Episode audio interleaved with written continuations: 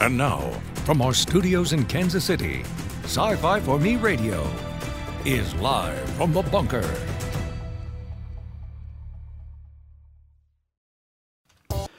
Ladies and gentlemen, boys and girls, children of all ages, Mr. and Mrs. America, and all the ships at sea, captains, courageous princes of the universe, the ladies who lunch, conversationalists across the fruited plain, and the people on the wrong side of the tracks, this is Open Line Friday.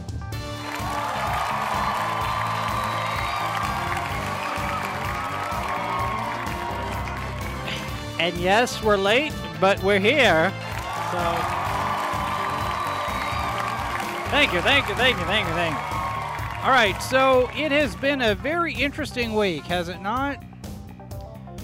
Hey, my goodness gracious. It is, uh, it has been a week full of, of ups and downs, surprises and whatnot. I mean, the news coming out of Disney. uh, at least I'm not as late as uh, Friday Night Tights. Well, you know, I am two hours later than I normally am for this program on this day. And I'm sure I'm running into other people. I don't know if Culture's done with the pre flight or not.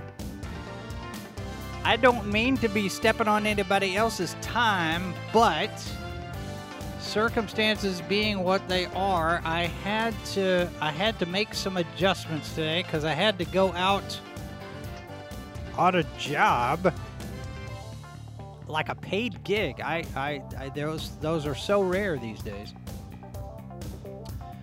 But yeah, we're here. We're ready to go. It's it's not going to be a long show because I still got to finish prep for tomorrow's program. Saturday, uh, Saturday morning with our news culture still on. All right, thanks, Death Angels. Saturday morning is our news program, Good Morning Multiverse, with the headlines of the week, and it's going to be a packed show. Uh, I guess better, maybe I can just switch over here. Hi, everybody. My name is Jason Hunt. I am the editor here at Sci Fi for Me. Glad to have all of you with us. If you are here with us live, jump in the chat, all of the different places. The chat's open YouTube, Rumble, Odysee, Twitch, and uh, we are on podcast players everywhere. so you can listen to the show if you don't want to watch the live video. And that's fine. That's fine. If you're here in Memorex mode, you can leave a comment. Email address live from the bunker at sci-fi4me.com. And uh, of course, yes, the Discord, Death Angel Shadow, already jumping in there with the link to the Discord. Uh, so you can uh, jump into any conversation thread that's been going on over there. Uh, so uh, so there we go. All right. So here's what I'm going to do. I'm going to go ahead and pop the link into the various chat windows.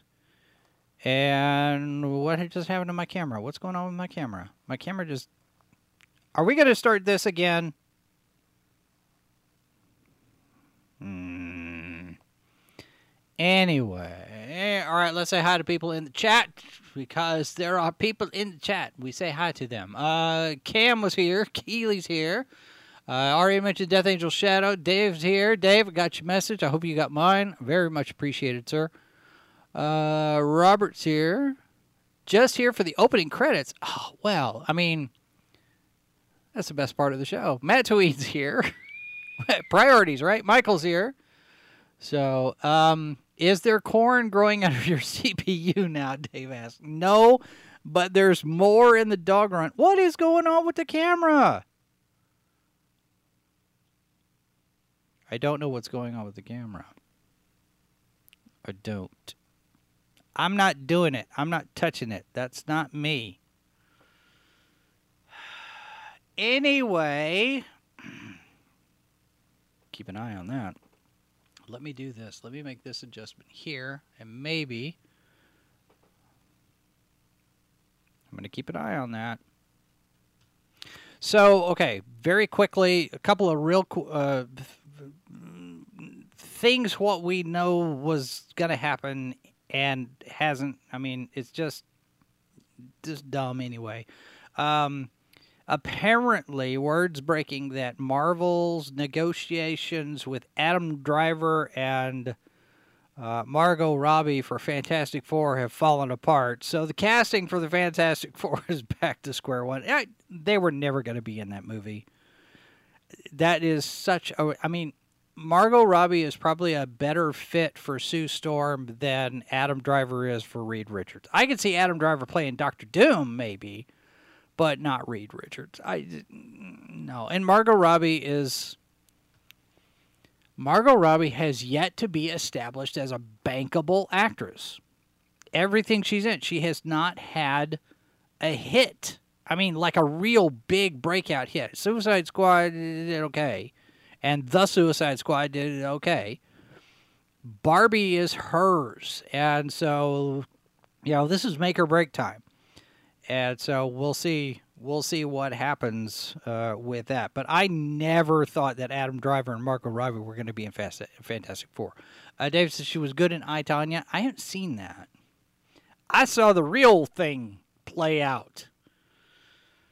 I don't need to go down that memory lane again. All right.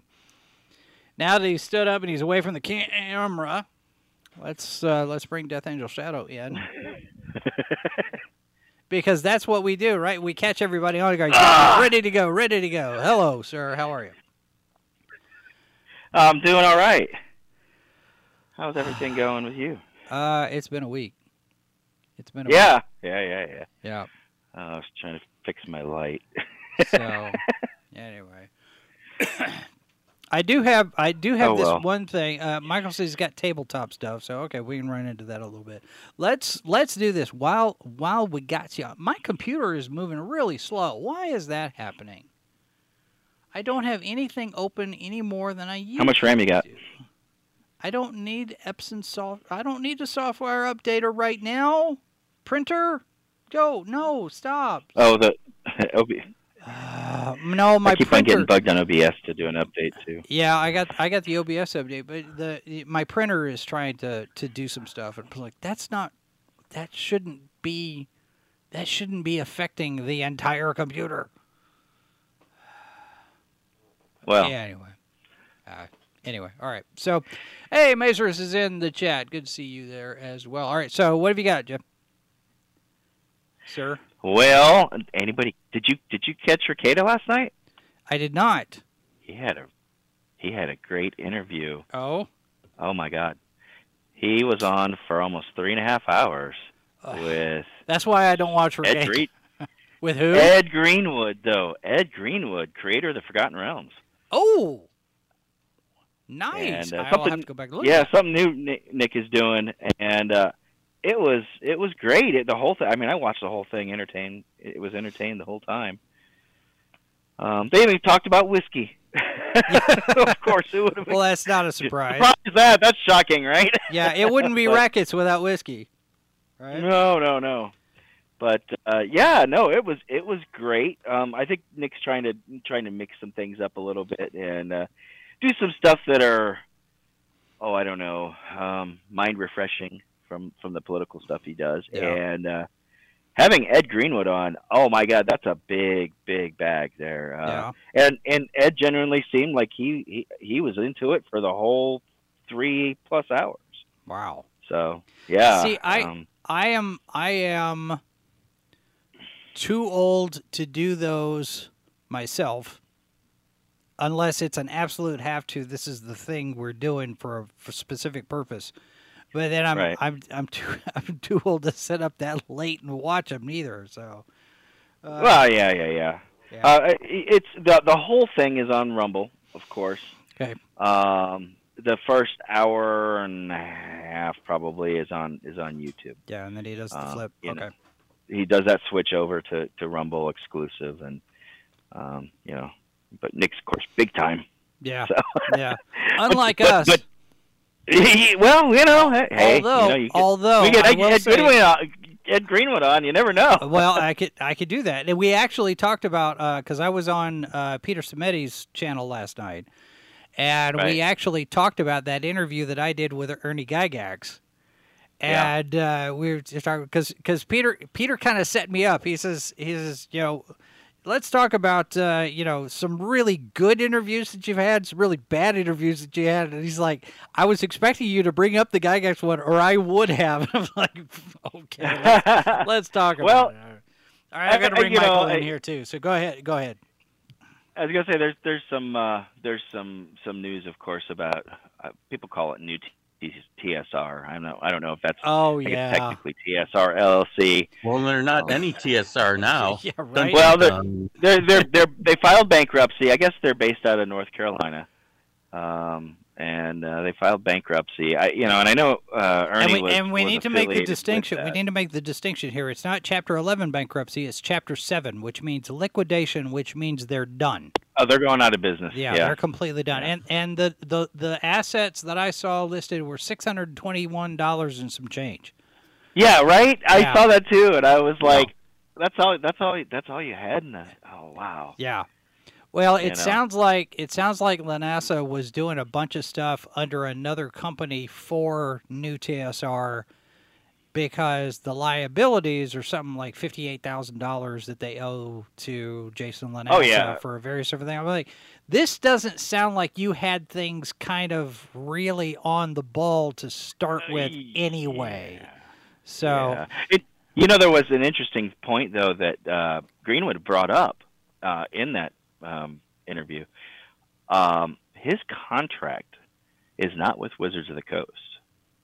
His contract is with TSR. Greenwood, Yes. and he's he he's said- still doing stuff for D and D. Well, he, he he he he has a he has a standing contract with TSR Yeah. uh, that specifically says that he anything he writes for the realms is considered canon unless they produce something that that contradicts it. In which case, that that new publication by Right. TSR takes precedence. His contract is not with with Wizards of the Coast, and apparently. oh, Uh, that's there, interesting. there could be some legal questions about that. So, right, yeah. because TSR technically doesn't exist anymore. right. So, So who's the Uh, whole, who's the holder on the other end of the contract then? Well, that's that's just it because uh, they bought the they bought the assets of TSR, the IPs and stuff like yeah. that, kind of in the merger. Well, you would expect that that would mean that they bought all of the legal obligations too, because the writers, the Writers Guild, uh, not the Writers Guild, Sci- uh, Science Fiction Writers of America. Now there's Science Fiction Writers Association, but um, Right. the, the SFWA took up uh, arms basically up against Disney when Alan Dean Foster hadn't gotten paid, and then it Yeah. turns out that there were a number of different authors of tie-in fiction that weren't getting paid, and it seemed to have flipped when Disney bought 20th Century Fox. And they bought all of the assets, they bought all the licenses and the IPs and all this other stuff. And their argument was, well, we bought the material, we didn't buy the legal obligations. And so it was like, no, no, no, no, no. That's not how that works. You have, Right. you know, you bought the entity that has a legal obligation to pay these writers for the books that they wrote in the universes that you now own. So you Right. you took on their their obligations and their liabilities when you took on all of the all of the assets. That's how that works. And Right. you know, Disney dragged their feet for so long. They finally made a deal with Alan Dean Foster. But with Wizards of the Coast buying TSR, merging into TSR or whatever, I would expect that the legal argument is going to be, well, we bought everything, so all of the all of the things the TSR contract probably has the word assigns in it somewhere. So if I've got a contract with TSR and the TS and and the contract includes TSR representatives, assigns, and whatever, then that and, and layman's understanding here. I'm not a lawyer. I don't play one on TV. But if the contract Right, is right. worded such that whoever, whatever business entity exists after TSR takes the place of TSR, would then just inherit that contract. But in, but you're right. If it's not spelled Sure. out in the contract, then that's an interesting can of worms. And I thought it was funny that Ed brought it up too. You know, he's like, "Well, I, you know, I'm not a lawyer, and of course, he's Canadian." So Well, there's you know- also the there, ju- remember, there's also uh, uh, Margaret Weis with her with her stuff going on with Dragonlance, and how uh, they th- and how uh, she was threatening to uh, take her bat and ball and go home completely. I think he actually used that. Well, he may have used the Cana- uh, a hockey reference because he's Canadian, but but basically, Right, uh, uh, uh, but the thing was that they were they, uh, their uh, with their uh, cop with their uh, copyright and, and and stuff. And what happened was that, uh, if I recall, uh, they were.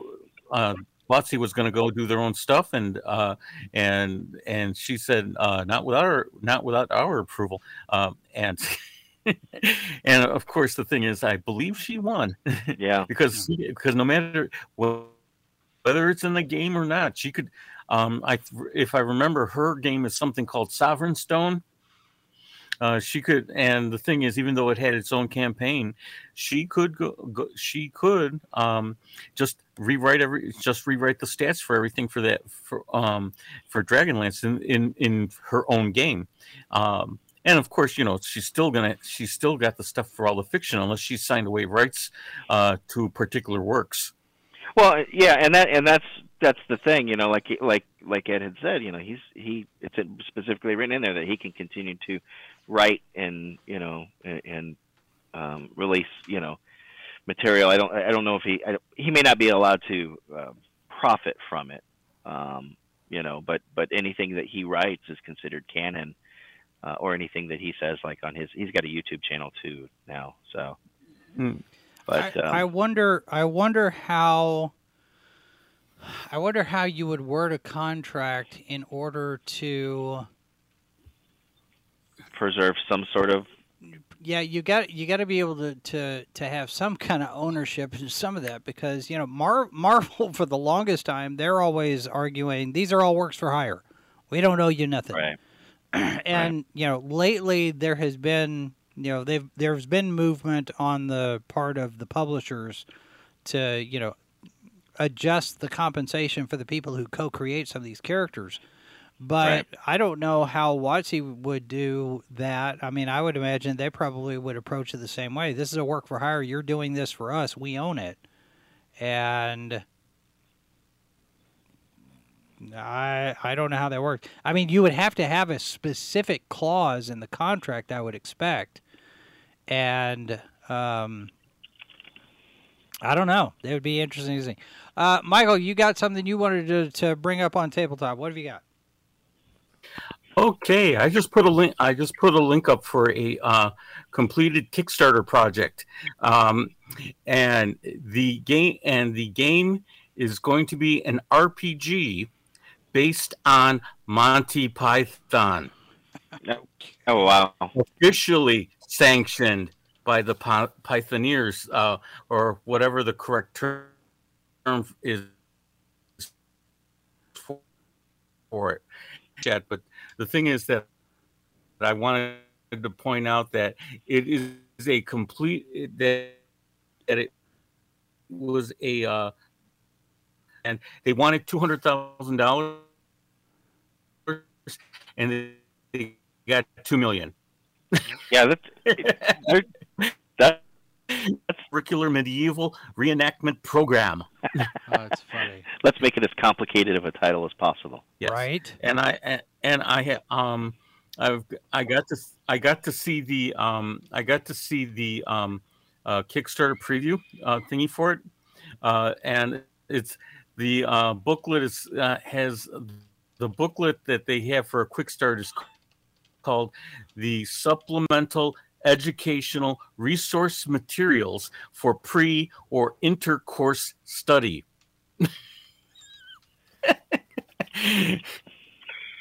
Yeah, that's Monty Python. Yes. So um so what happens is that um yeah, basic basically there's um ba-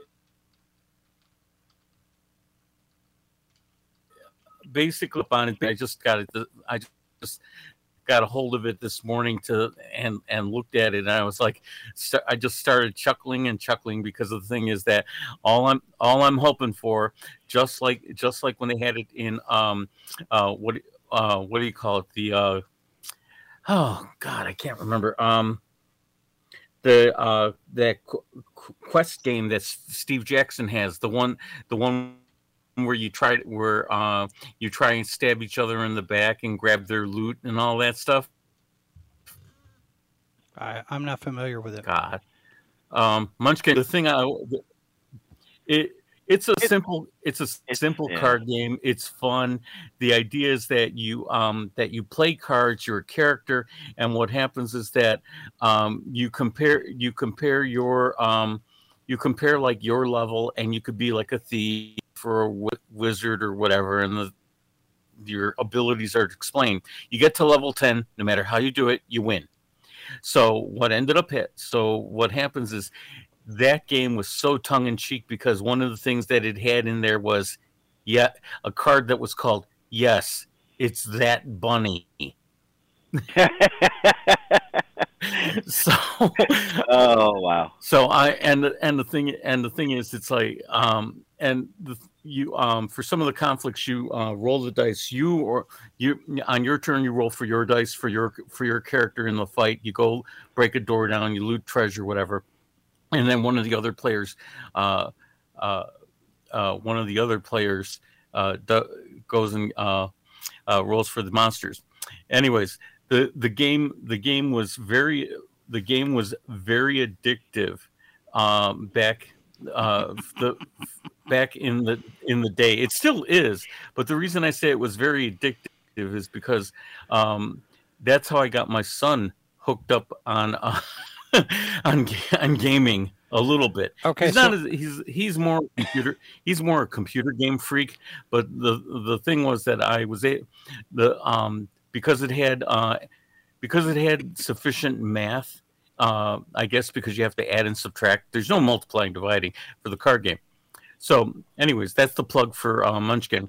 But it was the thing was that it was very cool because it it immerses the kids in the culture with the with the silly um, uh, with the silly great uh, art. So, what I'm hoping for is because I saw that you can um, you could see that they were already doing uh, um, since you got it pulled up, Jason, you, that they've already got the uh, bloody peasant edition um you know for the what um for the different uh items yeah so um and I see but there's I some really, kind of. Books. I really am liking this, where it says here the license book features an original rules light gaming system with spam, guidance on designing yes. adventures with spam, ready to run quests, spam, and guidance on designing one's own adventures, character creation, spam, bestiary, spam, and dramatis persona sections, tables for generating all sorts of things with spam. I mean, I was like, yeah, okay. I, I get it. I get it. I, I see what you're doing here. 16.2% more spam and spam. So that this this actually looks like fun. Right. This this looks like all right. So you got your Bloody Peasant edition, yeah, sensible yeah. middle class bundle, uh, public school bundle, less sensible middle class bundle in my day bundle. Oh, okay. The in my day bundle probably sounds like something that I would go for there. Uh, not at all sensible middle class bundle. This this looks like some pretty cool stuff. I see a uh, a leather yeah. a leather bag yes. there. Coconut. Gotta have the coconut. Gotta have the coconut. Yeah. Well, that's the that's the thing for the coconut dice roller. Yeah. Yeah. Oh my gosh! And I didn't even realize that I didn't even realize that because I because I was uh, I was just uh, I uh, there's a link there's a link in the uh, uh, quick start book and that's and that's um, so I went to the uh, so it brought me to the Kickstarter website. So the thing is, I was I was look I'm more like I said I, I'm I'm more interested in the game and the in the mechanics and see what they're trying to achieve. Like yeah. I said, um, and uh, I saw the character the characteristics. They have like a sample troubadour and a uh, for uh, uh hasn't um the thing the one thing that i saw was that it's like you have a tendency to it's like you're such and such. You have a tendency to complain more than the others. And i'm like okay. So you're not quite as brave as the others All right, I do So, want to pop um, in here real I'm quick. those of you who um, are those of you who are on live with us, if you see us buffering, uh, let us know. I, I apparently apparently we're getting some of that. I know we're, I'm getting some. I'm getting some robocall here from everybody, so it's probably my machine. But just in case Okay. uh, it's actually going out, I just want to let everybody know. So anyway, sorry, Michael, I didn't mean to interrupt you, No. but I was seeing. Oh, no, no, like, no. "Oh, we need to go. Th- There was one other thing, and it's a more generalized uh, thing about uh, t- game and about tabletop, um, and that is that I've been I've been seeing uh, the last year the last year or so.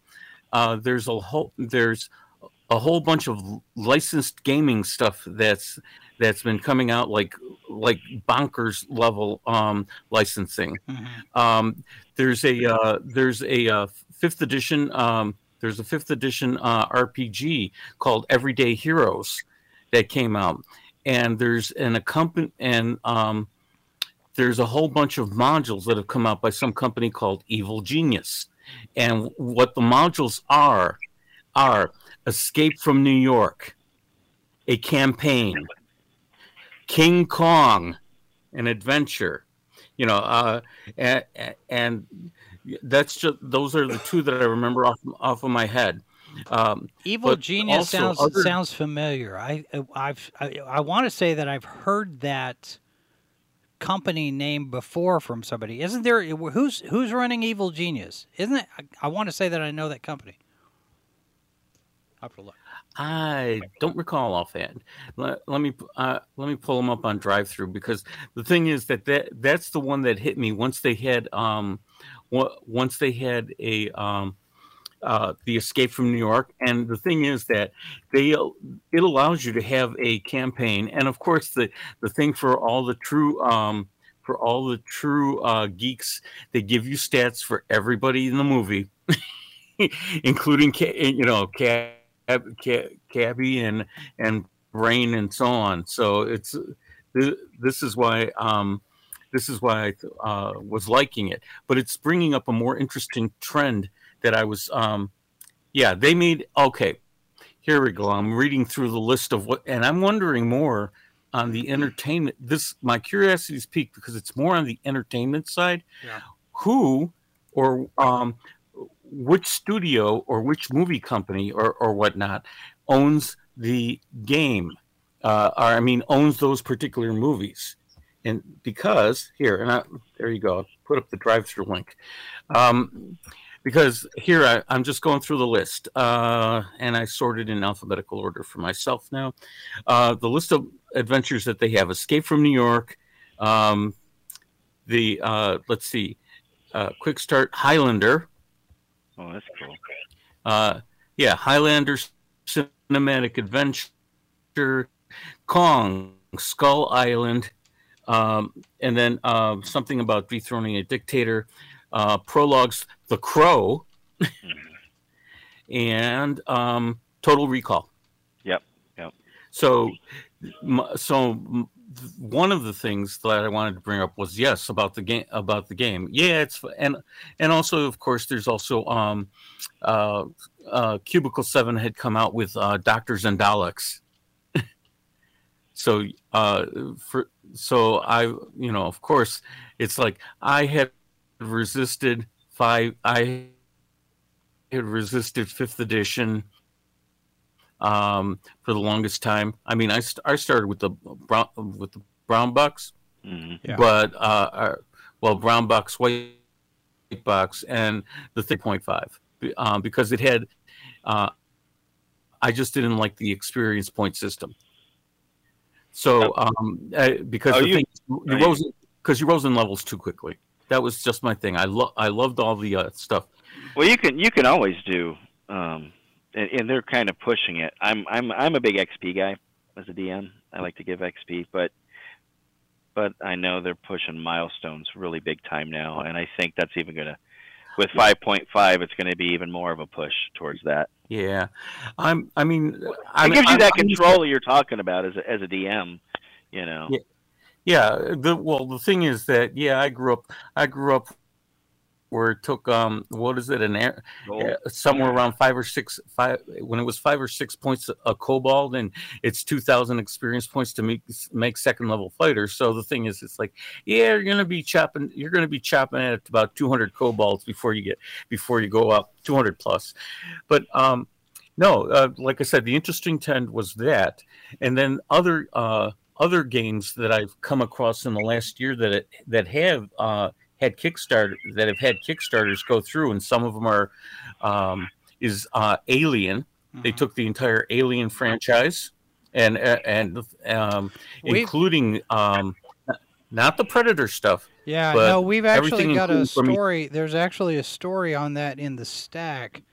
Uh, let me see where I put that because I think let me let me double check and make sure because I think I put that in. Uh, I think I put that in Mr. Harvey stack for tomorrow. Uh, let me Hmm. scroll through here real quick. Terrifier three, get almost. Um, Oh, maybe not. Uh, where did I see that? Aliens Dark Descent. There's a new story trailer that's out. Uh, Focus Entertainment and Tindalos Interactive, in collaboration with 20th Century Games, today revealed a gripping new story trailer for Aliens Dark Descent, uh, a tactical action game. I guess this is the video game. Okay. Yeah, I'm. T- yeah, Okay, that's again, the video. So I was that's not the about the RPG. tabletop one. yeah. You're talking about a different game. Okay, never mind. Never mind. Yeah. right. Yeah. Um. Uh. I've. Who does? Uh. If I remember, was it Free League? Free League that. Uh. Uh. th- I know it's one of the. I know it's one of the two. Uh. Uh. European game companies that's doing. Uh. That's doing. Uh. Alien. Uh. So. Uh. I think it's. I think it's Free League. Well, the Uh, video, the video anyways, game, the so- video is being done with uh, Tindalos. I don't, I don't, I don't Okay. know how much. I don't know what Free League would be involved in for either one. I'm not sure. Yeah. Hmm. I. Speaking of Yeah, video games, free- what's what's what's the com- what's that company that uh, that bought a bunch of IPs uh, that seems to be in trouble right now? Oh, um, uh, oh Uh, Uh, Lancer, uh, no, Something. um, crap, it's on the tip of my tongue. Embracer, Uh, Embracer, right? Embracer, yes, Yeah, yes, hmm yeah. I saw that come out yesterday or day before about about Embracer Group having that'll uh, be going through some layoffs. That'll right be and they, they, and they're the ones that uh, either bought or were already in charge of IDW. Uh, Right. If, yeah. if I remember correctly. And Dark Well, Horse, I mean, Uh, maybe I don't. I don't think they have Dark Horse. Um, I don't know who's got Dark Horse now. Um, yeah, that's. I don't know. They were they were buying they were buying up IPs left and right. well, and then you've got uh, then you've got the government coming in saying, uh, "Hey, um, you, well, who who is it that's supposed to be trying to buy uh, Activision? Was it Microsoft trying to buy Activision? Who's trying to buy Activision?" But anyway, the government sat there and said, mm, "No, maybe not." Mon- Uh, what Monopoly? No, somebody's who? What's that? Because we've we've been talking about that deal for now for for a year. Who's It some- might be Microsoft. I think it is. Microsoft's trying to buy Activision Blizzard. Yeah, it's Yeah. Microsoft, and and uh, the uh, Securities and Exchange Commission, the, the the U.S. government has said, eh, maybe not, and the U.K. government has already said no. So I don't think that deal is going to happen. Yeah. Well, I So- mean, you know, they they already make the hardware, and now they're going to own how many how many of the you know Yeah. biggest Yeah. vendors out there in the game market? It's Yeah, it's a it's it's something. Walled Well, Garden. and the, and the other thing we got this week is Christine McCarthy leaving Disney. Yeah. I mean, Yeah. that, that, That came was- out of nowhere. Everybody looked at that and went, "Wait, what?" Because she's, Yeah. I mean, she's been the one, uh, that, you know, stab Bob Chapek Chapek. in the back, Yep. and and and everybody figured that maybe she was trying to kind of angle for the CEO position after Iger was done, but now she's done. And the story we got yesterday is not the story we got today. It's already falling apart because originally, the original story was she was going on family medical leave and Yep. no reason given. It was just, you know, And now Valiant Renegade pointed out that she has had breast cancer a couple of times in her life. She's 70 years old. And Oh, then wow. we get that the possibility no it's not her, it could be her husband because her husband's apparently ill. But then we get a deadline article basically saying, no, it's not really medical leave. She was on the outs with a lot of people in the C suite because she didn't like the way things were being run. And it sounds like she got run out. Yeah. Uh, I, Well- don't, I, I don't know. There's a lot of weird things going on at the Mouse House now. Yeah, well, and remember, my, it- remember my conspiracy theory? yeah, or well, my I mean, conspiracy hypothesis. They're well- gonna they're they're gonna try and affect as much change before they run out of money. I think they've already run out of money. Uh, Well, you yeah, know, I but- mean, because you look at some of this, because Cameron Cameron's got an article over on our Patreon today talking about this, and he basically says, okay, uh, Christine McCarthy did what Iger needed her to do. Now she's no longer useful, and the reason that she got the job in the first place, she was not Iger's first pick for CFO. And Cameron goes back a little bit in history to the guy who was supposed to get the job, but apparently didn't over whatever difference of opinion on how things are supposed to run. And Cameron's thought is that maybe Iger was looking for a a, a patsy, you know, a yes man who could who could help him cover up the FTX stuff. Right. And Mhm. you know he wouldn't play ball, and so he didn't get the job, and Christine McCarthy gets it instead. And then she works it out to where Chapek gets axed before he could discover what's going on the FTX stuff. And Iger comes back in, and now here we are protecting ourselves again, covering things up. But this is just before a new quarterly earnings call, which is in what, a couple of weeks? yeah. Yeah. And she leaves? I mean, is this Rats jumping from a sinking ship, or is she the scapegoat who's about to get, you know, uh, or both. uh, uh, kabuki yeah, here? I- I, mean, that's I- that's like I brought crazy. up last night. She's um eh, the like I brought up uh, last night on the Discord. The the thing is that people always do people try to do things to their best advantage. Yeah. And the thing is that we know that everyone's jumping ship. Uh, uh, they're either jumping ship, making their uh, pa- golden parachutes or whatever over at Disney. So the the thing is, what is what is to her advantage for quitting now with such little, uh, uh, with such little, um, well, you know, obviously the fanfare is everyone else, but with without fanfare for her. I mean, not she's not like Kathleen Kennedy, who's uh, w- who wants basically, you know, kind of like a. She wants to have the Viking funeral uh, if if she has to go. well, Uh, and, and see, she- and that's the thing, just- though. Kathleen. Kathleen doesn't want the Viking funeral. Kathleen wants the deal that Iger got. Want to go said, at all? That said, I don't have to leave. I'll retire, but not really. Right. Yeah, that's what she wants. By the way, did you guys? Um, uh, But- who was right. who was it that sent me that? Was it Mazers that sent me that video? Um, th- when they were introducing uh, uh, uh, Indiana Jones at the premiere night before last. They're all standing up there: Frank Marshall, George Lucas, Kathleen Kennedy, Steven Spielberg, Harrison Ford, James Mangold.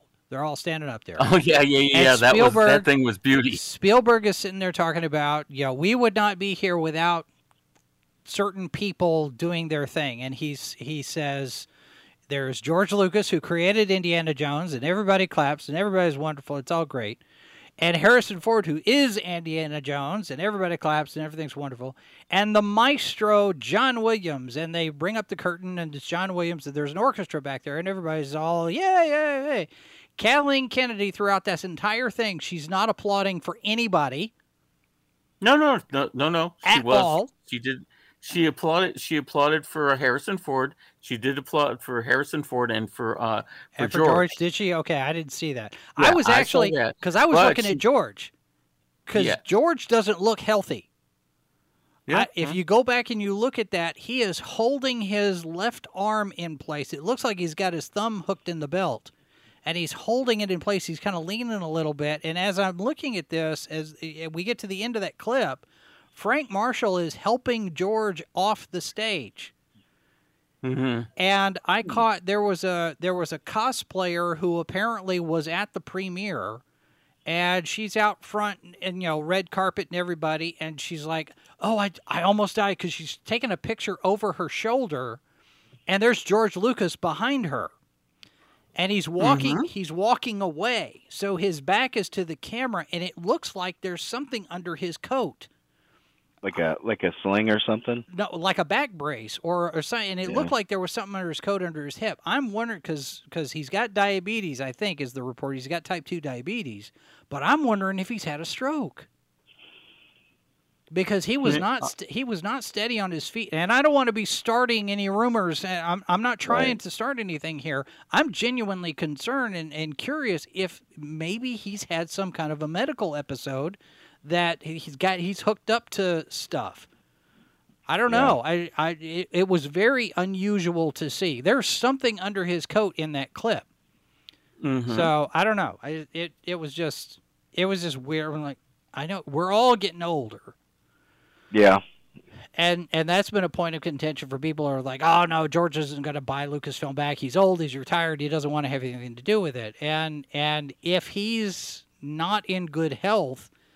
You know, then maybe he doesn't want to have anything more to do with it. Um, Well, he didn't look all that happy last night anyway. Cancer meds. Isn't isn't isn't the current rumor that there was an offer put on the table by um, Doomcock Doom? Doomcock says that there is an offer on the table from uh, from an individual, and the rumor is it's a is a Saudi prince, and there's speculation that either he's all in for himself or he's the face front man for a group of group. people who are who are consolidating their money to go in and make that offer. It could also be maybe he's making the offer on behalf of George. Uh, or, or George is part of this consortium or whatever. I don't know. I Sure. I have not seen anything other than idle speculation that George is anywhere near buying Lucasfilm back. And certain YouTube channels have made hay over, well, Cameron said. Cameron didn't say. No. You know, Doomcock didn't say. Neither one of them said George Lucas is buying it back. We hear we hear George is interested in buying it back. That's not what they said. Nope. And they've been mischaracterized by a number of YouTube YouTubers. I'm not going to say who they are Right. Uh, because I don't want to dive into the drama. I don't. I'm. I don't want to get in the middle of Sure. it. Yeah. Whatever whatever issues that all these guys have with each other, they need to sit down at a table and just grind it out and and and get get the get the axe well and truly buried, because this is ridiculous to see see all of these all of these groups taking shots at each other. Like, hey, eyes on the prize here, folks. We are not Yeah, each we- other's bad guys here. We, there, there is an enemy Yeah. and, and and you're not it. They are. This this is something that's much bigger than a bunch of YouTubers going after each other, taking pot shots at each other. And I wish people would remember that. But Well, and you know, there's always a possibility that some of these things are being floated just to just to cause disruption in in in the in the community. too, Yeah. you know. Yeah, I mean, yeah, that's that's a possibility. Uh, if oh, quite some time, quite some time back, um, and I I agree with this sort of idea. Doomcock had mentioned that uh, once in a while that uh, misinformation that misinformation outright is gets generated.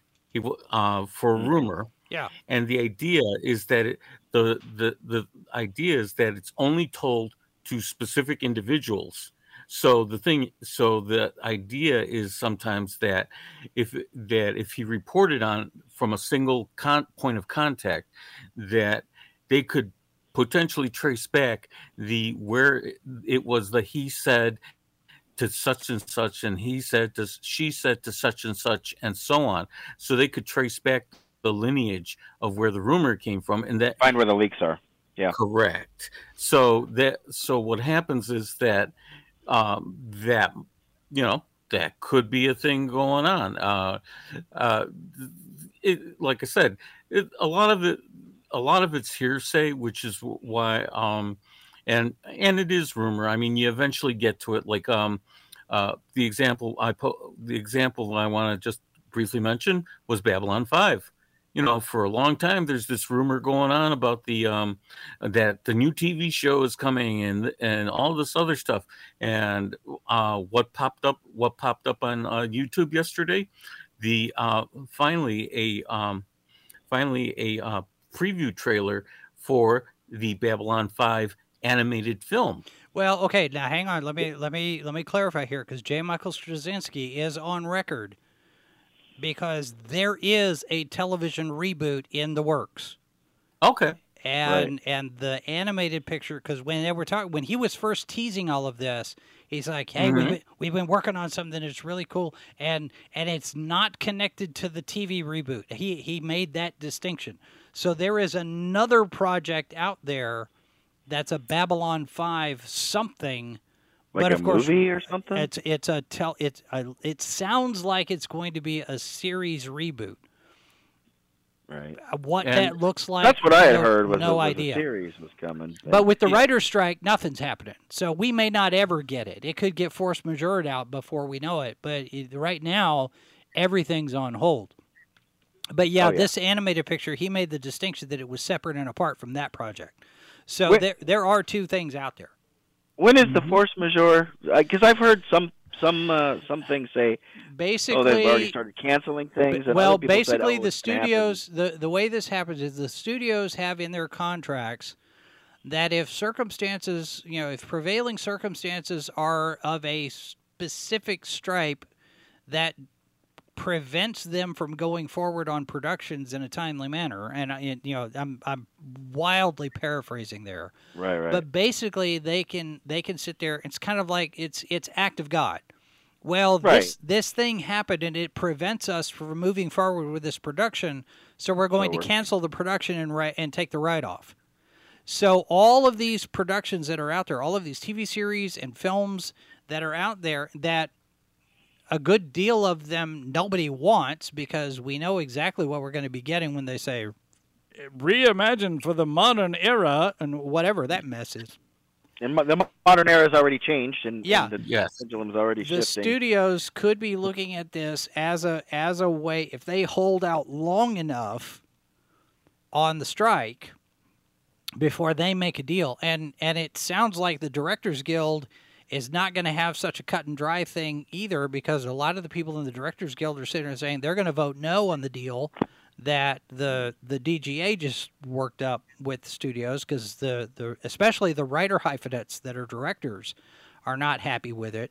But the directors are sitting there going, "This is not a good deal for us." So the directors guild may reject the deal, and they might go on strike anyway. Screen Actors Guild looks. I mean, they just voted ninety-seven point nine percent to to authorize a strike. So the actors are about to walk. And that Oh, wow. leaves that leaves the editors, that leaves the producers, that leaves the uh, there's an animation guild. Who knows what's going to happen next? I mean, I mean, we saw with Disney moving all of their dates. I'm sure Paramount's going to do it. Warner Brothers is going to have to do it. Everybody's going to have to shift their dates on release. It's like COVID all over again. There's not going to be anything in the theaters because they can't make anything. TV productions are being shut down. And some of that is because there are other unions that won't cross the Writers Guild picket line. That happened Right. up in New York with uh, with Daredevil. You had the locals, uh, the local Teamsters and the IATSE sitting there saying, "Yeah, we're not on strike, but they are. We're going. We're not going to cross their line." And so uh, Daredevil had to shut down. And so you've got a lot of these productions that are having to close because the unions are, you know, all of the union shops are pretty much kind of standing together, locking arms, and saying we're not going to, we're not going to work. And, Right. and and we're seeing now dates Well, being more- shifted, and I, you know, I don't want to see Avatar 2031 or whatever it is that we're I- looking at now. yeah, that's I- I was gonna say, I heard- don't think heard- I I heard- Some of these projects Avatar. push back almost ten years. Yeah. And there's three and there's three Star Wars films supposedly. There there's dates for them, but I don't think they're ever going to get made. And not unless there's a changing of the guard in the in the leadership at Lucasfilm. Right. But uh, And- you know, there they're out there. I mean, it could be the Dave Filoni thing. It could be the Ray movie. It could be Taika Waititi's movie. It could be. I mean, it could be Could any. be. I mean, of could be. it could be Cookie Monster. I mean, who knows? I mean, at this point, there no nobody's nobody's working on anything right now. so yeah, I, I don't know. But the force majeure thing is basically studios would use the strike as a as an act of God clause item to justify to basically you know Prune. Ration- pruning. rationalize pruning. Yeah, exactly. It's it's just this one's going to cost too much. This one's going to cost too much, and they get rid of all of the super expensive ones, and they keep the ones that they can make for maybe 10 20 million dollars. Here's here's what I would do if it were me. If it were me running the studios, as soon as a deal is made, or just prior to that, you're looking at all of the roster and the slate of everything that you've got in your barn and say, okay, mm-hmm. what productions do we have? And then as soon as the deal is struck, which ones can I get in the pipeline and produce and get in theaters fastest, cheapest? Right. Where are my 10, 20, 50 million dollar pictures that aren't CGI fests, you know, rom-coms, regular comedies, slapstick stuff, adventure, whatever, crime thrillers maybe. You're not going to get any period pieces right off the bat. It's going to be Turn and contemporary burn stuff. Horror it's films. it's going to be contemporary. I mean, you could do horror. Horror's doing okay, but you could do contemporary drama, contemporary family drama. You could do romance. You could do romantic comedy. You could do comedy. You know, slapstick. Any of those things. Mystery movies. All of that stuff could be coming back. And cop dramas. I mean, we've been talking about French Connection. You could start seeing new crime thrillers come out because those don't cost as much. So it's like a redo of the stu- it's like a redo of the studio system. The studio system collapsed from the 50s, Yeah. 50s and 60s when the, the uh, independent filmmakers because you mentioned French Connection and that was the one that was like click um, and because of all the um, all, all, as I like to call them artsy fartsy films that uh, ca- that came out in the uh, early 70s Yeah. uh, and I'm I'm thinking like the like the the one for um the one for the uh, Metallica video uh Johnny got his gun that anti-war film that came yeah, out but the like but that. the seventies, but the seventies is also. I mean, we got we got French Connection, we got um, Jaws, we got um, well uh, So there's uh, two, there's or- two different ordinary Johnny Got ordinary yeah I was people. gonna say there's two there's the- you know um, taxi Star driver, Wars and uh, Jaws and that is what changed course though right? what happened was that the independent that independent and studio filmmaking from what I recall was um was was happening because of, was happening because of the collapse and the thing is that perhaps uh, you know again that's that whole like looking looking backwards what could have should have whatever the had it not been for like um jaws and star wars and rocky and, The and, and blockbusters. The yeah if it hadn't been for the blockbusters um you know that trend of it, the smaller independent films would have continued on for would have continued on for i would think quite a few years more until somebody came up with something else Yeah. you know I don't know. It's know, it it definitely. is it is definitely going to be interesting to watch how it plays out because it's not going to be resolved anytime soon. I don't think. No no And you know, in the meantime, everybody's going to migrate to YouTube, Rumble. I mean, they're they're going to be watching all of the stuff that we make because we're not beholden to a studio or to a union or to anything like that. And the families are going to go find something else to do, and the mm-hmm. singles are going to go find something else to do. I imagine axe throwing is going to get very popular. Hey, know? tabletop. There's a lot of lot of lot of new no, lot, lot of of new tabletop. tabletop, stuff. And there's and Look at- there's Twitch. look at and all YouTube those movies you can play now. Well, yeah, I mean, Yeah. you know, and and you know, Fathom Events is going to be is going to make a killing if they do it right. You know, every weekend could be a new a new old film.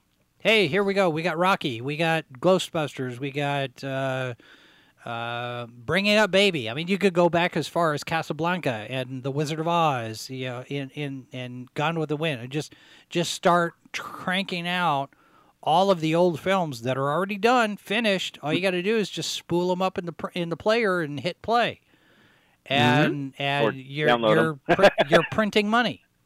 Yep. So, I don't People know. still want to go out and enjoy a night out, so that you know, Yeah. or, or Yeah, an and- and the- matinee. The independent movie theaters are going to do okay for that if they can get the programming. And, you know, live theater because now there's not a pandemic. It's it's pandemic type of circumstances for the movies, but not for mm-hmm. you know, movies and television, but not for everywhere else. So yeah, these and the people audience if is they still going to be hungry. if they have yeah if they have their discretionary income which in this economy is questionable but what discretionary income they do have they want to go spend well there's no movies coming out but we'll go spend it on this other entertainment whatever it is putt putt golf or or you know dave and buster's or you know zip line in the middle of the mountains. I mean it could be all sorts of different things and once they get into a new habit of where they spend their money, it's going to be really tough to get them back into the movie theater. Fishing, yes, Matt Dwayne, fishing is a good one. Yep. Yeah, let's go down to the lake. You know, let's let's do you know, let's buy a bunch of fireworks and go out to the field and shoot off a bunch of fireworks. I mean, anything Zip but line, but movies and television because that just you're just sitting at home. or you could zip line your way to Branson, Missouri. Well, you could do that. I mean, you could go to the mountain, you cabin in the woods, go to the mountains, go to Mount Rushmore. I mean, you go see the Grand Canyon. Well, maybe not cabin in the woods. Uh, the world ended there. So But see, this Yeah. is also this is also going to affect the streaming services because Yeah. if all of these people are are you know well there's there's nothing new there's nothing new coming out. Yes, Netflix and all these all these services have all of this stuff that that, that that's been out, so you could probably watch some of that stuff. But uh, I'm spending how much money on this?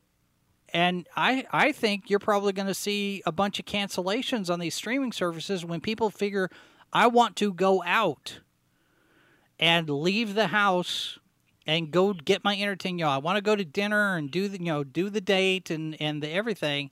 That doesn't involve sitting at home watching the TV. Right. So I Mhm. imagine Well, you know, people as, people as were the- pent up for what two years? yeah, I mean least. we're yeah we're tired of house arrest. Yep. Yeah. But this cost me money every month. And the economy being the way it is, and it's going to get worse, people are going to decide okay, do I want Netflix or do I want to buy meat? You know, it's, and, and it's going to be a it's going to be a no brainer what they end up choosing to spend their money on. So I don't Yeah. know. I think this is going to hurt the streamers even more than the streamers are already hurt because streamers have, have been losing money since the beginning. Right, and the existing streamers haven't figured out um, the existing streamers and the excuse me companies still hadn't figured out what to do with their um, they uh, with their decades and decades worth of content. Yeah. I mean, the uh, I mean, yes, a lot of it, a lot of it's still available on broadcast television. Um, as uh, here, as an example, here in Chicago, they have um there's still a few uh local there's still a few local channels including the local version of the uh wgn cable ch- uh channel Right. We, um and the thing is that what are they playing there Fif- 1950s and 1960s comedies Yeah. you know and Right. it- inc- you know stuff that came out even before even i was born Yeah. um so What about game shows? Do you think are they affected by the uh, writer strike or Um, are they in a little different? I I think they have writers. there's Don't quote me on that, but but if the other unions decide that they're going to to stop work, A solidarity then, thing. you know, a solidarity thing, then that could that could affect those those shows too. For new- I, I don't know. for new for I was going to say for new game shows. The uh, again local chan- local channels are what the local um, channels are carrying. Uh, again, one of the local channels is called Buzzer, and what, it is is to and what it is is every you know every every hour or every moment of every hour, and it's available for free on broadcast Mm-hmm. uh, here in Chicago and I'm sure other places. Uh, all it is is game shows, uh, including you know like again Reruns of game shows. Yeah. Yeah. Yeah, Well, and- like game shows from the se- game shows from the seventies that I forgot. There was weird ones like Push My Luck and uh, Push My Luck, and yeah. the uh, the one that I, the one that I wish that they would have is like Match Game, uh, because I, that one I remember um, with the uh, panelists. So you know, given the challenge, and they always have to like, and each one of them has their turn to do a comedy Wasn't- shtick. Wasn't David Burney the host of that? I uh, I can't I remember. I don't recall. Well, they were. uh, Aren't they doing a new one? Isn't Isn't there a cur- a, a, re, a reboot of that in in production right now? I can't remember. Uh, They've been, critical they've been critical blast. rebooting a lot of the old ones. Yeah, Critical Blast Right. says the last time there was a writer strike, they went for more reality. It was the first time Big Brother did a rush season in Oh. February. I remember that. Uh, Sci-Fi Snob in the chat is deal or no deal with real gold. Yeah, Right, that was right. that's that's another show that's on the uh that's another Well- show that's on the uh on the And- buzzer thing. Dealer note and the and the uh, the writers and yeah, there are. I think there are writers for game shows because you got to have all of the intros and the outros and the introduction and And whatnot. the, the, the But questions or the puzzles The or questions, what, whatever. Yeah, all of that stuff's got to be planned out. So that's technically creative. It's a, it's a writing function. Uh, but reality show, I'm sure we're gonna get reality. I mean, Nexstar buying CW was a perfect timing thing because now they're leaning in. They're going to bring in a bunch of reality stuff, a lot of a lot of you know, based on a true story stuff. And I I would expect that a lot of these groups are going to start pulling in material that's been produced in China, in South Korea, Yeah. and in Japan, uh, in the Middle East. You're you're going to see some of that stuff. Uh, Gene Rayburn was the host of Match Game. Okay, da- uh, da- see, Dave, I want to say David Burney was a was a host on something, but I I may not have that right. No, I don't um, Pat, Pat Sajak's retiring, so I see that. He's Yeah, got he's got one one, season, season. left. One season left. Yeah. No, it wasn't. and, it wasn't. and he may not Byrne. get that season if this is true, Yeah, unless So they who's the big- recycle. uh, so who's the big sci-fi uh make if if Hollywood if Hollywood uh type stuff is down the toilet then uh who or who or where rather is the big um is does our big science fiction come from now next I mean, be, beside beside, is it Canada? Is it the UK? Is it uh, stuff from Korea translated into English? Uh, where It might be. who knows? I, I mean, uh, China's got an adaptation of the three body problem. Uh, that '70s rock heard, fan. yeah. He says that it's really good, and it looks like they put a lot of money into it because the production value is really high. Um, South Korea is really coming on strong. India is coming on strong. So we Are get program. Yeah, RRR uh, is one Yeah, of the not ones. science. I mean, it's not. I was well, it's uh, not, not necessarily science, fiction, but and- those and those are the countries. Those are the countries where a lot of the productions are starting to take off. So it's only a matter of time. If they're not into science fiction yet, they're going to be. I mean, Right. fantasy is the cousin of science fiction. There's a lot of fantasy coming out of India. Uh, yeah, so but you not know, there's not there's sci-fi. that. Not sci-fi. I've looked for um, I've looked for sci-fi uh, coming out uh, coming out of Bollywood at least. Yeah. Uh, and the thing is that uh, uh, I have a relative that uh, really likes that, and uh, to date they've only been able to point out like three three um, films total that out of all of them that involve that involve uh, really more science fiction aspects. Yeah. I mean. They had like uh, the, the fantasy aspect they've got down pat. Whether or not there's whether or not there's singing or not, yeah, that whole th- that whole thing in The Simpsons with the uh, singing and that, yeah, that's the thing. I, would- Uh, I would imagine. I would imagine when when they see an opportunity, they'll probably start to lean into it. Uh, Critical Blast mentioned sci-fi from the UK with Black Mirror. Uh, new season just dropped on Netflix there. I, I was just going to ask how how tied in with the WGA and all that is is that just the U.S. Uh, that's just and that's maybe Canada, U.S. or- That's United States. It does affect Canadian productions because there's a lot of overlap, a lot of Vancouver and- crossover. Um, the UK has their own writers union. so it's possible we could Um, get some imports. Yeah, well, yeah, and and there are there are a number of them, a number of American writers, because the last time this happened, you had writers who went into a different category called financial core, which basically said, okay, I'm still going to be a member of the union and I'm going to pay my dues, but I'm going to forego my voting privileges so I can go do whatever job I want to do and not get penalized by the union. I'm still going to contribute to the union. I'm still a member, but I'm a Fi-Core member and I'm not a paid voting member, so you can't penalize me if I go take this non non-union job. Uh, And so you're going to see a bunch of a bunch of them go do that. The first that and Writers Guild even published a list of writers who had done that kind of kind of a shame list. they're trying to out him. Yeah, you know who's first on that list? Who? George Lucas. Steven Steven Soderbergh's on that list. Quentin Tarantino's on that list. Those are I big mean- names on there. Yeah, there are huge names on that list.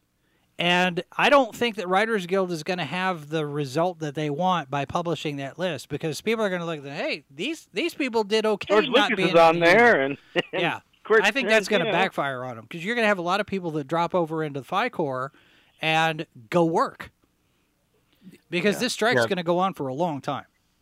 And those who Um, can will, and those who those who Yeah. uh, can are going to probably get. for um, promoting uh, uh, for promoting as they say uh, some of our fellow streamers the um, Paul Paul Chato who uh, who's got his own channel and uh, also is um, shows up often enough on uh, Midnight's Edge. Mhm. He um, He's been on our He- channel too. yeah, he work. He uh, lives and work. He lives and works in Canada. Uh, I believe he is Canadian, uh, but nonetheless, the thing is, he um, he was explaining the details about uh, from his perspective, being uh, work, you know, working in Canada and how the uh, WGA strike was uh, impacting his work. Yeah, it, it's kind of like if there's like some kind of cross border uh, issues going on with the work. Yeah, he's uh, they're not going to touch that. But the thing is, it doesn't impact him at all Yeah. if it's purely Canadian work. Speaking That of Canadians, Speaking of Canadians, Sci-Fi Snobs jumping in there. Uh, sorry, Snob. I don't know how long you've been sitting back there. I just I just noticed you were there, so my apologies if you. I just I just got here. Okay, all right, all right. So what's up, sir? Oh, not much.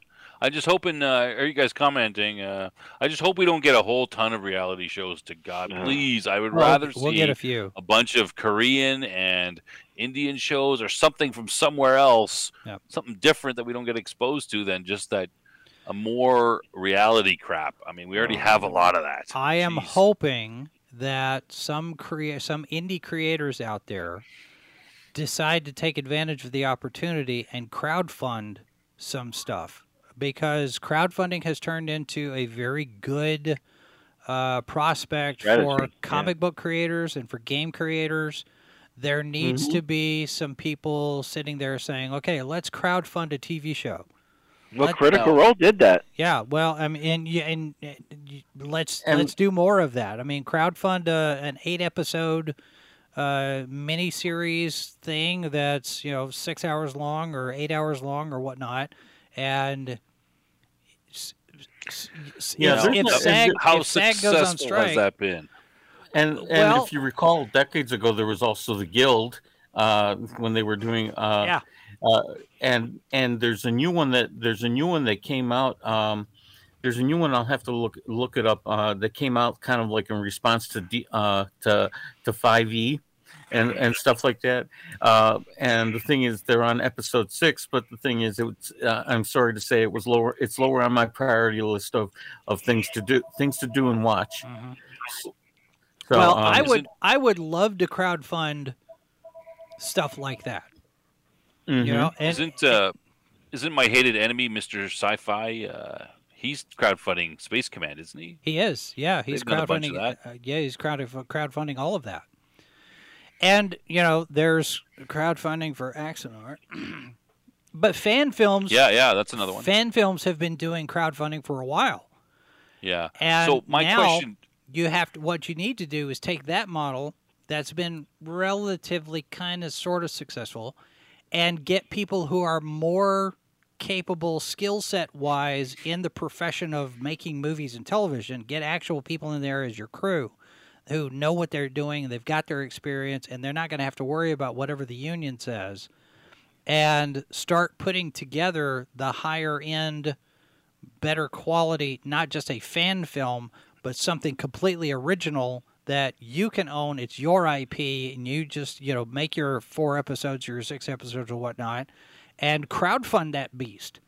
And and you know at certain levels, people could get uh, associate producer credit or uh, ex- a co-executive producer credit. I mean, you could do all sorts of different things with the credits depending on how much money they put into it. You know, Yeah. it- So I give mean, them that give would be them my a chance to be in question the to spot. Jason. What's that? Would that would be my question? I mean, would there be enough time, you know, to uh, to do that in a reasonable time before this strike would end? Like, and you know, would it? I mean, I think so. I and mean, how somebody successful will that be? Because if somebody started now, ish, with getting scripts together, you know, actually started writing scripts, because I think we're going to be at least how how long? Let's see, the strike in '98 or, or '88 rather. The strike in That was '88 was, what 200 days, I think. I mean, there was there was one strike out out of that set. There was there was ni- there was 88. There was one in 2008, 2009, somewhere in there. Um, but there was one of them that I want to say ran for a really long time, and I want to say it was 88. And, Is that the one when when you started seeing a lot of of rehash episodes where they would? Yeah, you and know, you know, clip flashbacks? episodes, flashbacks. Um, Star Star Trek: The Next Generation dug out the old Phase Two scripts and reworked them. Hmm. Uh, the the one in particular that I remember, the child. This is the one where where Deanna got pregnant by that alien, and you know, Ian Andrew Troi, she had the baby, and he grew up, and he died, and all that in like a 24, 48 hour period. Yeah. That was originally Decker and Ilia. That was a Phase Two script from before Star Trek: The Motion Picture. Wow. They pulled that out and reworked it for Next Generation. So yeah, Mar- that was, Mar- Marvel Comics stole that with uh, for uh, Scarlet Witch, if I remember, and uh, uh, for a comic book for Yeah. the Avengers comics back in the eighties. Well- uh, she ended up. Uh, it was either her. I forgot one of the uh, one of the women uh, in the Avengers ended up getting pregnant, and it was, I think it was had to deal with the Beyonder. Um, and you know, and what happens is that uh, she. Um, the end result was that she was incredibly pissed because of the uh, because of the whole uh, body violation thing. Yeah. It's like you're all congratulating me for having a kid, and you and no one and I didn't even know what was going on. How did I get this? You know, uh, and so on and so Yeah. on, which led to a whole and there was much merriment Yeah. uh, uh, a- afterwards. Dave says Just- the last strike lasted 100, a 100 days. He thinks 1988 strike lasted 153 days. So we're we're in this for a while. Um, Yeah. We're I mean, we're what I'd- four? How how many weeks are we in now? Four. We're in week five. So we're we're I- one how month do in. we- Yeah. 35. So I would say I would say we probably are going to be at least through the summer, which means pilot season is done. Pilot season shot. We're not getting any of that Yeah. this year, and there won't be any, hardly any, new productions ready to go in September. I mean, there's Well- some stuff where the scripts are already written, we're in production, and all you know, Game of Thrones and all that kind of thing. But there's not going to be a lot. So you so you're They're allowed to at finish them, right? That's, So that's my understanding. It- if it's in production already. If, it's in production, they can go ahead and move forward. However, it's a little dodgy because they can't make any changes. They can't improvise on set. They can't. They can't call up. I mean, the director can't make any changes because that's a writing thing. The producers can't make decisions because it's a writing thing. They're stuck with whatever it is that they have. So, yeah, Good, bad, or ugly. yeah, yeah, they're going to have to make Well- the most of it. So, if So it's how a do straight. uh, how do we see this wondering- ending? Like, like, like for me, like I don't see. I mean, I, I while I agree that I think that the writers are probably getting a raw deal when it comes to residuals when you're doing streaming and that sort of thing. Yeah. I mean, we're in a situation where number one, we've already had a strike where we put out more reality TV shows. We already have more reality TV shows. The audience portions of it, not including me, but other portions like reality TV shows. And then I know people who don't even have network television anymore. They I was simply going to go, say, I tele- don't watch television's TV. in decline. Yeah, Yeah, you I don't watch TV. I watch YouTube and I watch Netflix. So and that's how is the Well- the writers don't seem to have it, like way less power than they have in the past. So that's yeah. my question: is how is this going to resolve? It just seems like it's a losing proposition for them. Well, and, It and, and is- television networks are supposed to be rolling out ATSC three. Well, the other thing too is you're going to have a number of Oh. these a number of these streaming services are going to have to do some kind of ad supported tier. That's one because they're not making any money. And because of the way that streaming services play out in terms of I'm going to watch this or I'm not going to watch this, what they're going to end up having to do is figure out some sort of a compensation package per show, per episode, based on watch time rather than how many times somebody watches the rerun. Mm. Because residuals in the past have been based on, you know, when this when this TV station runs this show, they they have to fill out affidavits and here's the programming and here's the confirmation that we ran this show in this episode on this date and all that. So they could track all of that. So then the writers the producers everybody gets their gets their residuals. Well streaming services don't do that.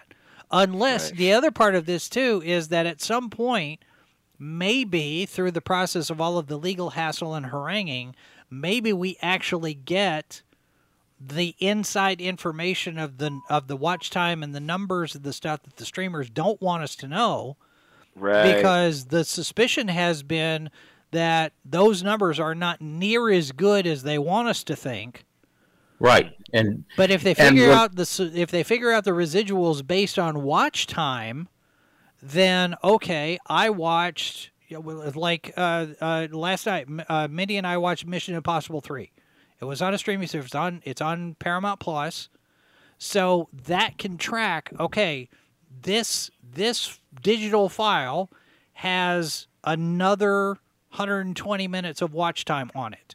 And once we get to a certain threshold, then you cut a check. And then we count over and we get to a threshold, then you cut a check. That's the only thing that I can see that happens So for and the compensation point- for and the thing is that they have to track it because they have to track it because you um you how's it go? Not everyone obviously is nicey nice. So what's going to end up happening? Eventually, someone's going to get into uh how's it go? Uh, let's say Harlan Ellison uh comes back from the dead or something and and, and wants a check cut for something that was uh that he wrote when he was Yeah. alive. and they're and it's but it's on streaming. He's gonna he um or um or anybody well, in that particular case, you're dealing whatever. with the estates. I mean, that's that's not They- that's not the question. No, no, The but what I'm saying is the the principle of the the principle of the thing is that the only way to resolve the dispute would be that um that the uh, streamer the streamer or whoever's in uh, charge of keeping track has to present their records Yeah. uh if to address the to to address the complaint Yeah, and those that- records and those records have to be uh, verifiable by a third party. You're going to have to have some kind. I Mhm. mean, if you get into arbitration, they're going to have to make those records open for inspection, and they don't want to do that, but they're going to end up having to do that. That's the only way, really, that you can figure out good, uh, solid, uh, appropriate compensation, and it's going to be a mess. So yeah, I, I don't but I don't you, think that you're going to have. You understand that, but you understand that this is like what you're suggesting is a fundamental difference from the way Yeah, that it presently is set up now. Because right now, it doesn't. They don't. The network doesn't care how many people watch this the show. They put on a show, and you get paid Well, if that show is put on in the reruns, network right? the network cares Well, The network because, cares, you but, know, like but the we were talking- residuals don't care. the residuals the well no because the residuals depend on how many times the show ran and, But and, and but not right, how many people watched. not how many people watch but That's fundamental difference. Well, but sometimes that can have an impact depending on what show it is, depending on how the contracts are structured. Because if I'm doing a show that's an original to syndication, like Star Trek The Next Generation was, you know, Star Trek The Next Generation never ran on a network and then went into reruns. It went into first run syndication. So that kind of a deal is going to be different than if you have All in the Family on CBS and then it's on Me TV 10 years later. That's that's a different kind of distribution Right, deal. but- But, now my point but now the stru- you're right. is- the stru- the structure is going to have to fundamentally shift because it's going to have to be based on the amount of time each episode, each movie gets watched, not by how many people are watching it, because you can't track that.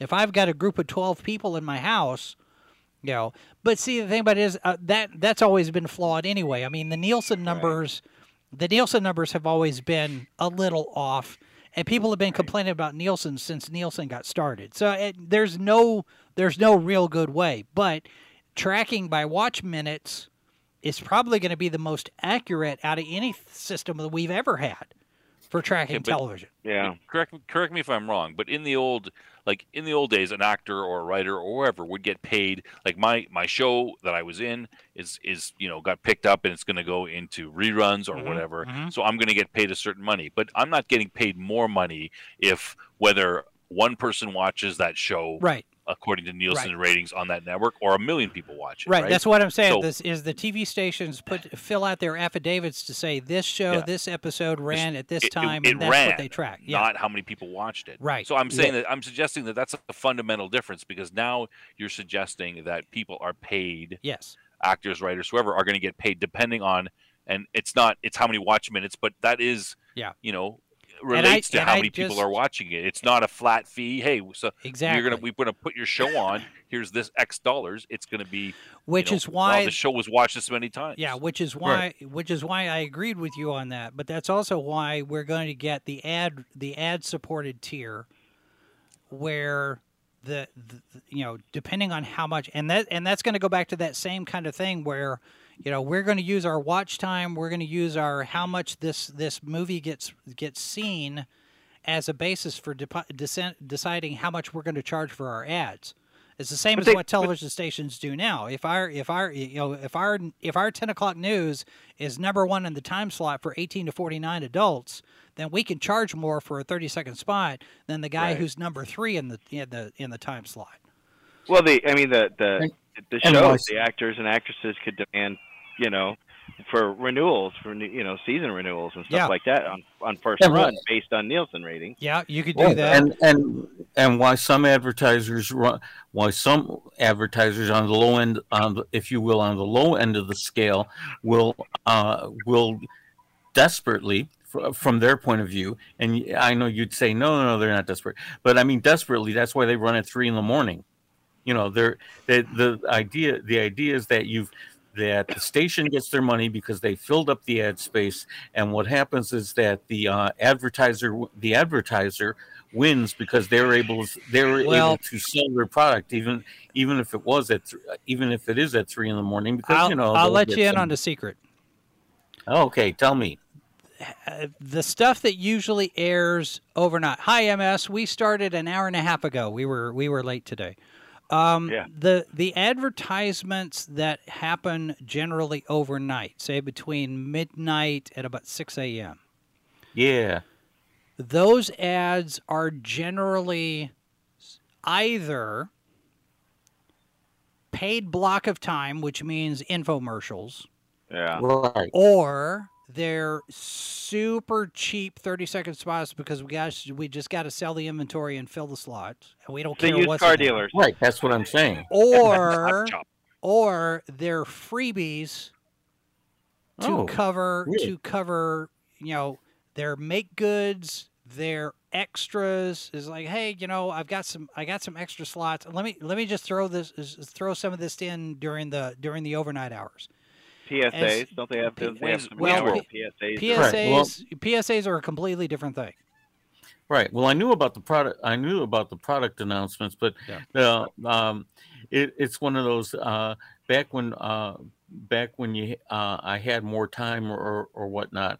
You know, you you're it's like yeah yeah you get back you get back from you get back from wor- from the bar or whatever at it's two in the morning cheaters is on or Yeah. Yeah, well, that's and the, and, and the Yeah, thing yeah. and the thing is it's like you want to get you want to get to the end you want to get to the end of the episode and d- darn it there's far more there's far more minutes of commercials before i before we fi- get the camera work and before now and now that Uh, is that is a product of the syndication the the program because every Mhm. every show that comes to it let's say i run a say let's let's just for example um let's say that i run channel 28 in poughkeepsie okay okay we're we're uh, we're not a network affiliate, which means all of the stuff that we have either is either we generated ourselves with our news programs and whatnot, or a Mhm. lifestyle magazine or anything like that,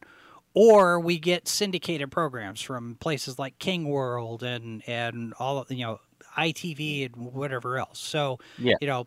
People's Court and Jerry Springer and all of these, you know, cooking shows, Rachael Ray and Oprah Winfrey, and all this, all of that stuff is syndicated, which means that each television station rents that show mm-hmm to air on their station. Now, when the state when the show when the production company, let's say Harpo Productions gives me the Oprah Winfrey show.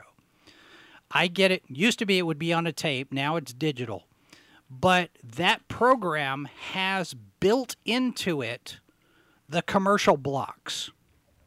Right A- I, and- I, I like regular and- tv And the commercial Yeah, blocks I are going to be divided between the commercials that Harpo sells for Oprah, and then they have blanks for my sh- my station to sell. And that's Mm-hmm. a that's a fixed amount of time. So if Harpo gives me th- a three minute commercial block, then I can put six commercials in there or eight commercials if I run a couple of 15 second spots. But if they only give me a one minute commercial block, I can only do two. So the number of commercials that you see in a spot depends on how much time is allotted during the show that's provided by the syndicator. So it's not just let's just load it up with a bunch of commercials. It's here's the time we have to fill it with something. So it's going to be PSAs, it's going to be station promos, it's going to be TV commer- you know, actual paid commercials. Uh, so any of that that depends on how much that block of time is that's already built into that program. So I, I have I have a minute to fill. I have three minutes to fill. I've got thirty seconds here. I've got two and a half minutes here. That block is determined by the production house that provides the show. And however many of those slots they take. So Harpo Productions puts two commercials in the front of Sorry, that one had to step block, and then we put the local stuff in. So all of that, all of that stuff just depends on on what's provided to the station. It's not just let's just put as much in, in there as we can. It doesn't work that way. So, anyway, all right. So we've gone an hour and a half, and I know everybody else is on the air right now. I don't know if Culture's still on or not. Friday Night Tights is around somewhere, probably sometime if Gary gets on time and gets on the air. So are going to go ahead and wrap this up. Gentlemen, thanks very much for being here. Lively conversation. I appreciate it always. And uh, I'm going to go. Uh, I'm going to go get me some chocolate, and I'm going to work on tomorrow's show. So that's uh, that's where we're going to go on that stuff. So I appreciate everybody being here, and let me back again let me do that. I will say uh, thanks to all of you for being here as well. Tomorrow, don't forget, we have uh, a special edition of the H2O podcast. We are reviewing The Flash at 2 p.m. Eastern, 1 Central, uh, here right after uh, Good Morning Multiverse. So that's going on. And of course, Good Morning Multiverse is on at the regular time, 11 a.m. Eastern, 10 Central. So join us for that. And that's going to do it for us today, folks. Thanks very much for being here. Don't forget, you connect with us on all the different social media platforms.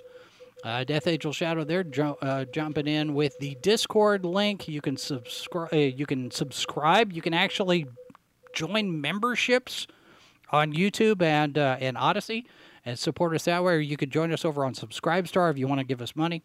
Uh, I won't uh, I won't stop you. So that's it for us today, folks. Thanks very much for being here. Remember, the the uh, the politicians hate you, the media lies to you. God has a plan for you, and there are four lights. This has been a presentation of sci-fi4me.com. Copyright 2023 by Flaming Dog Media LLC. All rights reserved. No portion of this program may be retransmitted without the express written consent of Flaming Dog Media. You're listening to Sci-Fi for Me Radio.